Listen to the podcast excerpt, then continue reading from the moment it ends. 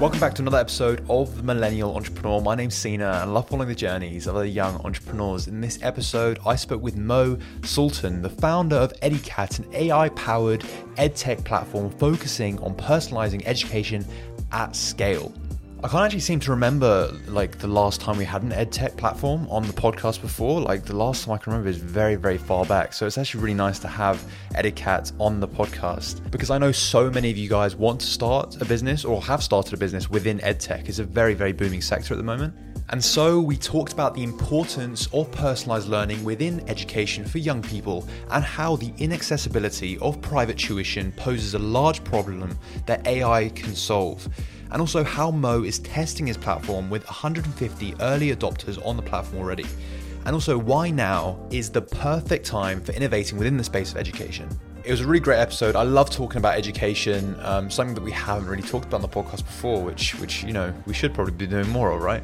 Um, but anyway, that brings us to this week's shout out. So, in case you don't know, every week I'm giving a shout out to someone who's left a written review on Apple Podcasts as a way of saying thank you because I know the, the support out there is very, very strong, and I want to basically show you that the support is very, you know, well appreciated basically. So this week the shout out goes to Joseph Bush who says superb Sina is a brilliant host with a unique ability to ask the right engaging questions, 100% recommended.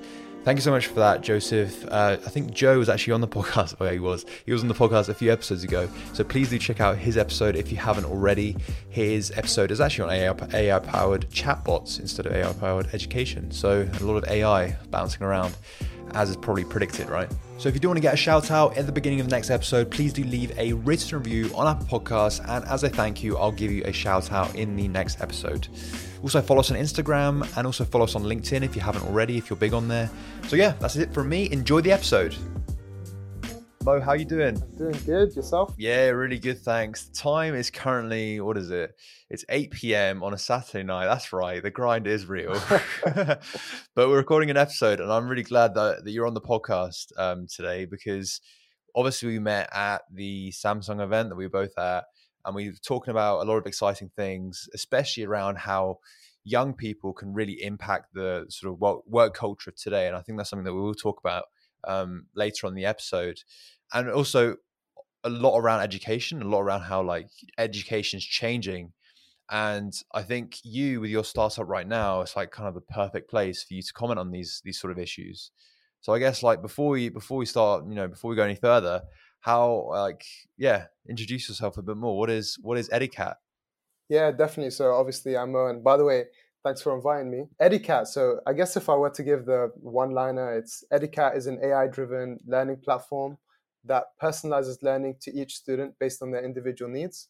So it's basically born out of the idea that learning, if, if anything, should be really personalized to the individual more than anything else. It should be learning because everyone has a different way of learning, a different kind of preference. Some people are visual learners, some people are kind of acoustic learners, some people like to play around with things. Um, they all have different abilities and different subjects, and they all come from a different prior understanding. Um, and so, what we want to do is we want to replicate what a one to one tutor would do when they sit down with the student and understand what their specific situation is and tailor a plan to them without uh, obviously the huge expenses of private tuition. So, I guess, like, obviously, I mean, we talked about this at Samsung event, but like, education hasn't really changed that much for for a long long time especially in classrooms until probably the last sort of 10 15 years where there's been a lot of innovation within that space which is really exciting especially for young people because it's obviously not just education towards young people but education like across the board for corporates for you know older people just like mature students whatever. And like obviously one-to-one tuition has been around for a long time and there's there's obviously a lot of positives to to like for it and and one of them being you get to really know your student you get to really know sort of like how they learn as you mentioned before. So i guess like was it really the motivation behind like taking the positives of one-to-one tuition and trying to make it more scalable than obviously like how it is right now? Yeah absolutely. That was the main so the, the main inspiration was that i'm actually a private tutor. Uh, i've been privately tutoring for four to five years uh, and so I actually saw the huge benefits, like you said, of being able to connect with the student, and not even just on the academic side, even being able to assist in in personal matters and career matters. Uh, and you know, I felt that it was a shame. I did try to scale it and make sure that I can reach more people by working at local charities. Uh, but really, there, there was this kind of um, this compromise that you have to make, in that if you want to reach more people as a private tutor, you need to increase your group size, which means you have to decrease the personalization. And I thought, surely there must be a way with modern technology to scale the uh, the number of people that you can personalize learning to without reducing on that personalization element to it. That was basically the inspiration behind Edicat. Yeah, because obviously, like as the classroom, as you know, the group increases, like by definition, it's like less personal, isn't it? So I guess like how how does AI come into this equation? How does how does technology come into this to solve this problem? Yeah, absolutely. So, I mean, technology was obviously the first thing we thought because, you know, technolo- technology has allowed lots of different sectors to scale and reach people it hasn't been able to previously.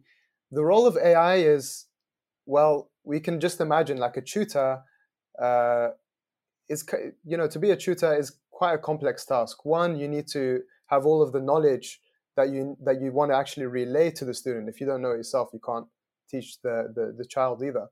Uh, but then also you need to be able to diagnose their ability. Uh, you need to be able to, you know, sift through the nuance and be able to deliver something in a way that they can understand, be able to empathize and communicate, and all of those different things. You know, it tells you that it's not a straightforward if-then kind of algorithm, right? If anything's going to solve this, is probably AI. And so that was kind of how we went in that direction.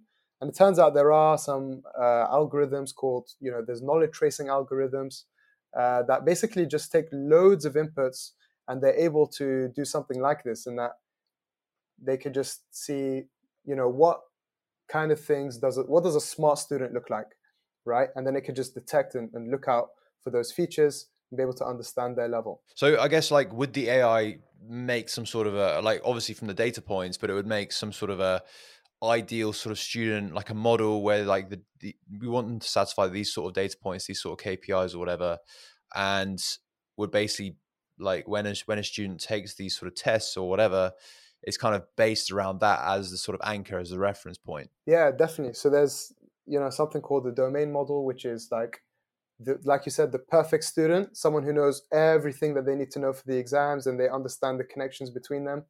And then there's the diagnosing the student to see what their kind of knowledge tree looks like or what their combination of um, like understanding across topics is like. And then you compare them and you see you know what is the difference between them and what would be the best or the fastest way of getting them from where they are now to like the perfect student. That's pretty crazy like how it can map those sort of like the fastest way to get to that stage and, and obviously the fastest way to get to that stage is based on the ideal way that they learn right? It's not it's based around like them specifically. Even if if you had two students who knew exactly the same thing it could just be because of the way that they pick up concepts uh, as we kind of mentioned earlier. Some people do really good with uh, i don't know making flashcards. Some people are really good with videos um, and and the algorithm has to take that into account. So I, I, guess to be honest, even from the beginning, I was quite confident that that it was a problem, just because I was basically solving that problem day in day out as a tutor. Um, but I, what I also wanted to know was, are people keen on taking a technology angle to that and actually, you know, basically having like an AI robot teach them instead of a human? Um, and so basically, what I started off, and for a very long time, it was just me talking to people about the idea and getting their feedback about it, uh, and just trying to see how it could be improved. Or I thought there must be something missing from it because it wasn't something that I, I saw available. As you mentioned, um, education has been the same for a very long time. Um, and so I thought there were basically two reasons, two main reasons why um, this this thing doesn't already exist. One, it could just be that no one's thought of it, right? No one's thought to kind of challenge this big, big mammoth of personalized learning. Or the other one, which is more likely, is that it's actually very difficult to do all of those things. Uh, and so another big part was, okay, how can I actually you how can I actually develop this kind of algorithm um, and be able to prove on the value proposition? Because you actually need to develop it first in order for you to test it. And if the development cycle is really long, then that's gonna it's gonna take a really long time for you to test it. And uh, you kind of get into this into this problem uh, where it, it could actually take you years until you've fully tested your value proposition. So Mo started this business and now it's got to the point where he's testing it with 150 early adopters on his platform.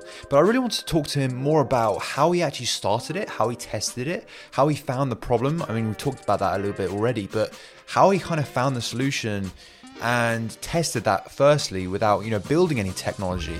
Because AI is incredibly expensive, it's incredibly, you know, timely to, to build. And so there must be a phase before that that you know you have to do before you start actually building the technology. Yeah definitely. So we um, after we kind of talked to people we built up a uh, kind of a list of students who were interested in trying this out uh, and we started off just with using a, an adaptive assessment platform that kind of already exists at a very basic level. It's called concerto. Uh, and so basically we just put in a bunch of past paper questions and we like we didn't even use data for the difficulties. We estimated it based on like we just gauged using the questions. Um, and you you pop in the difficulty levels and the algorithm just automatically um, like outputs questions to ask them based on that uh, and so we started with that we got a few students to sit them and we realized there were actually interesting things that came out of it um, in terms of benefits that we didn't initially account for so for example having a test that automatically adapts means that a student is never going to get questions that are too easy or too hard. So it kind of does quite a lot for confidence as well, um, and like making sure they're always in the uh, in the zone. Like if you imagine in the game, you always start off with the easy kind of levels, and then you escalate towards the difficult part. And our algorithm was just doing that automatically. Um, and then once we saw that that kind of like the adaptive assessment experience worked, they were getting good um, kind of recommendations in terms of which topics to cover. Uh, we then decided to, you know, take some, go into a direction that actually looks a bit more um, like our end product, uh, in that we'll give them like specific learning outcomes that they need to focus on, and actually get them to, you know, do the videos and then come back and see see what effect it actually has on them. So for that, we all we did was we uh, took out a Google Drive. We uh, kind of just shared it with the students. Uh, we put in past papers inside the drive. We just got them to complete it and just upload scans. So so far, the experience has zero like actual building involved in it. It's just kind of being creative with what tools already exist. Um, and then once they did that, we came in and we manually um, like marked them and gave the recommendations, put the recommendations on the drive. That's really really interesting. So I guess like at the at the start it was like extremely extremely manual, but it's like how at the start what like how did you test that you know um that personalization can also be inputted if that makes sense because that that process that you just described doesn't sound like that personal if that makes sense because you can't really analyze data different mm. data points to make it more personal. Oh yeah, so I mean I mean the thing is because you've got kind of a human in front of it, it's it's weird. Like they've always kind of investigated this. How is it that um, a human with a very few kind of data points can usually make a lot more kind of accurate uh, deductions than than AI can? Um, I guess it's just out of experience because I've done it so many times. Um, I know by looking at just a few tests, I'll probably get a good idea of where the student's level is. Uh, I, I guess the more difficult part was actually thinking: Is it possible for me to technologize this, or am I just you know imagining something that isn't there? So so i guess like mo where is where is uh edicat right now? Where where is the platform now? And like, kind of like what how many iterations has it gone to to like get to this stage now? Yeah so um at the moment what we're doing is we're actually focusing more so uh, on developing the ai the ai aspect of it. So we've got the basic algorithm in uh, that adapts and what we want to do is we now just want to collect data from uh, students to actually see what kind of logic we need to apply to the data in order for them for us to construct like an optimal path for them to improve. And so one thing that we're very excited about, which we'll be actually releasing quite soon, is uh, this idea of data-driven tuition. So taking existing one-to-one tuition um, and making it cheaper. So rather than just completely eliminating it, making it cheaper by allow by kind of equipping them with these data-driven tools to understand the student's performance, um, and so basically, the tutor would just be coming in and and teaching rather than actually having to figure out what, what level they're at. Uh, and so, what we want to do is we want to take that information and we want the teacher to have some input into what the personalized learning path should be. So, that tells us quite a bit about how good our algorithm is because if it's very similar to what a human tutor would recommend, then we're probably stepping you know in, in the right direction. Um, and at the same time be able to be you know build a real connection with with our customers uh, you know on a face-to-face level rather than just they're always using our platform behind the screen. So what's the sort of like route to market here? Like who do you who like obviously you're building that technology but who are you testing on specifically i guess? Like who who would you go to? Yeah so uh, i mean to begin with just because i'm a tutor uh, my students are the first i guess customers of, of this uh, platform um, and they've kind of agreed to also uh, share this with other people. So we've reached uh, we have 150 early adopters in our mailing list um, who want to start using our platform. Um, and the idea is that the customer will always, or should we say, the end user will always be students, but the customer is going to change. So initially, we want to target parents. We want to kind of go the B2C route uh, because there's a bit more incentive for a parent to go out and make sure that their child's doing okay on the academic side. Uh, and then, but eventually, what we want to do is we want to kind of pivot into schools and tuition centers because we think that's how we can most effectively reach the mass market. If you get one school on board, uh, you've enrolled some 1,000 students straight off that. Uh, so we're quite excited about that.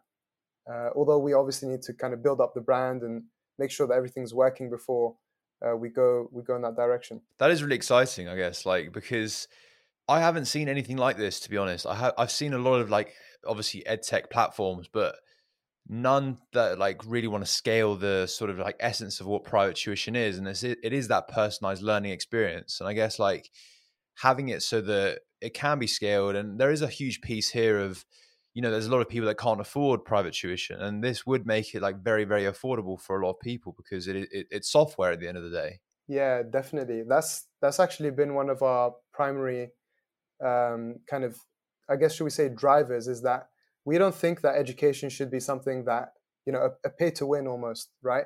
Where if you've got a lot of money to spend on private tuition and, and platforms and stuff, we want it to be something that everyone can access uh, we actually believe that it's a it's a right for people to access high quality education.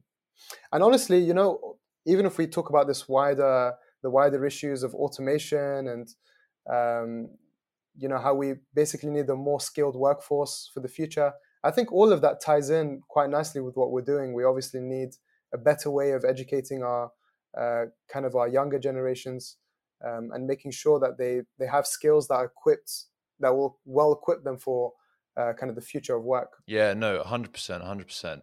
And I think like something that we that we mentioned before, um, again at the Samsung event as well, is I guess like you've grown this team to where it is now, uh, and it's like it's it's grown to well, actually, how many people are on the team now? So currently we've got six people, and you've got and you've got like people from like all different all different sort of backgrounds, and they've been in corporate environment, they've been in they've been in like obviously startups, and I guess it's like how do you manage that now? Like because it's kind of something that I'm kind of like going up with now. Like at first, as as a sort of founder of, of Wing, it was just like me and like a couple friends.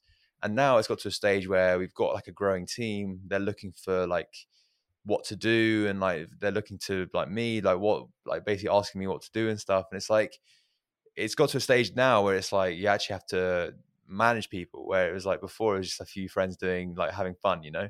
Um, so I guess like how how do you manage that sort of environment where some people have had that corporate sort of background and other people have that startup background? Yeah, definitely. It's it is definitely uh, you know quite difficult, especially um, you know we're quite early stage in terms of in terms of our careers. We haven't really um, you know been out there and done much. i would say one really huge thing is uh, I've got my co-founder Vamsi, who's had quite a lot of corporate experience um, kind of work usually usually in strategy. So he's an ex strategy consultant uh, from Deloitte, uh, and so he's kind of got a bit more, uh, should we say, experience when it comes to.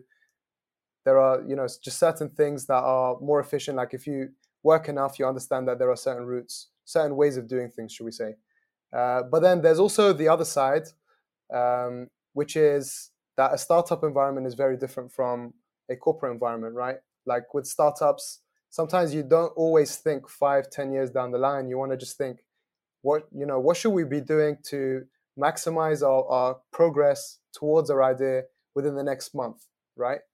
Um, and sometimes you're going to do something, you're going to develop something that isn't going to be very useful in three months' time, but you need it just to make sure that uh, you know you've fully tested the idea, that you've de-risked the uh, business business model as much as possible.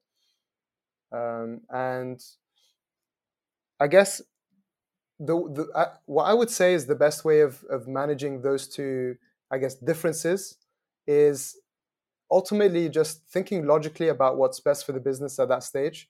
So sometimes you need to be you need to make sure that um, well how should I say?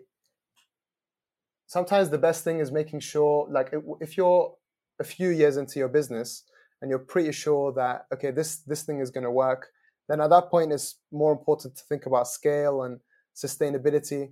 Whereas when, when you're in your early stage and you're not so confident in the business proposition you think you could go in a completely different direction i think those are the stages where you need to have a really kind of startup mindset do things quickly and and uh, you know make do with what tools you have available. Yeah 100% i really like that. Yeah for sure.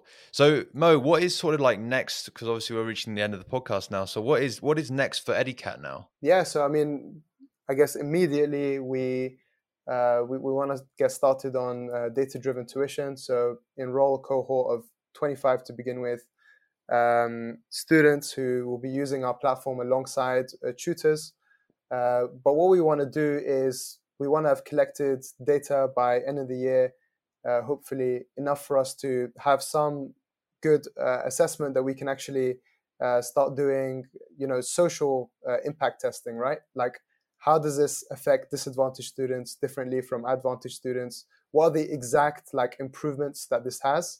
Um, and then hopefully also just raise around so we can continue iterating on our product and get it to a point where it's it's it's kind of even uh, you know, let's say halfway what a tutor would do in terms of personalization.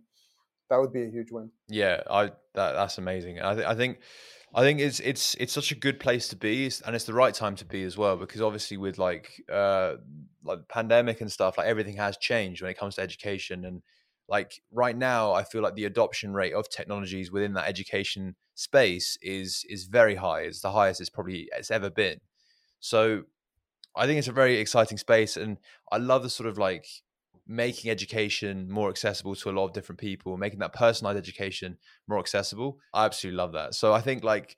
I, I, yeah, I want to wrap up there because it's like a lovely message to end on. So, Mo, thank you so much for coming on the podcast. It was such a pleasure having you on. How can people stay in touch with you and Edicat going into the future? Yeah, so you can uh, follow us on our social media on LinkedIn. Just type in EdiCat Learning, uh, or you can go to edicat.co.uk uh, and you can kind of see what we're doing there if you're interested. Sweet. Thank you so much, Mo.